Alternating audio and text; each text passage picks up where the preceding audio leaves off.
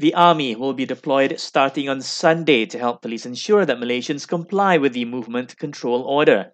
The defense minister says the military's involvement will make it easier for authorities to enforce the order, as many Malaysians are still refusing to comply. He adds for now, police will continue to use a friendly approach but will impose tougher action if necessary.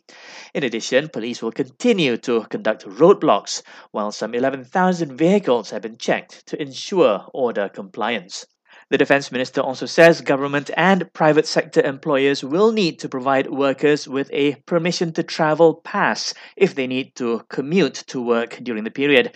This is after workers were stopped by police for not having the necessary documents. The Domestic Trade and Consumer Affairs Ministry says the government has banned the export of face masks to ensure there are enough supplies domestically. He adds, three ply masks will now be sold at 2 ringgit instead of 80 cent per piece. It's due to the higher production costs involved.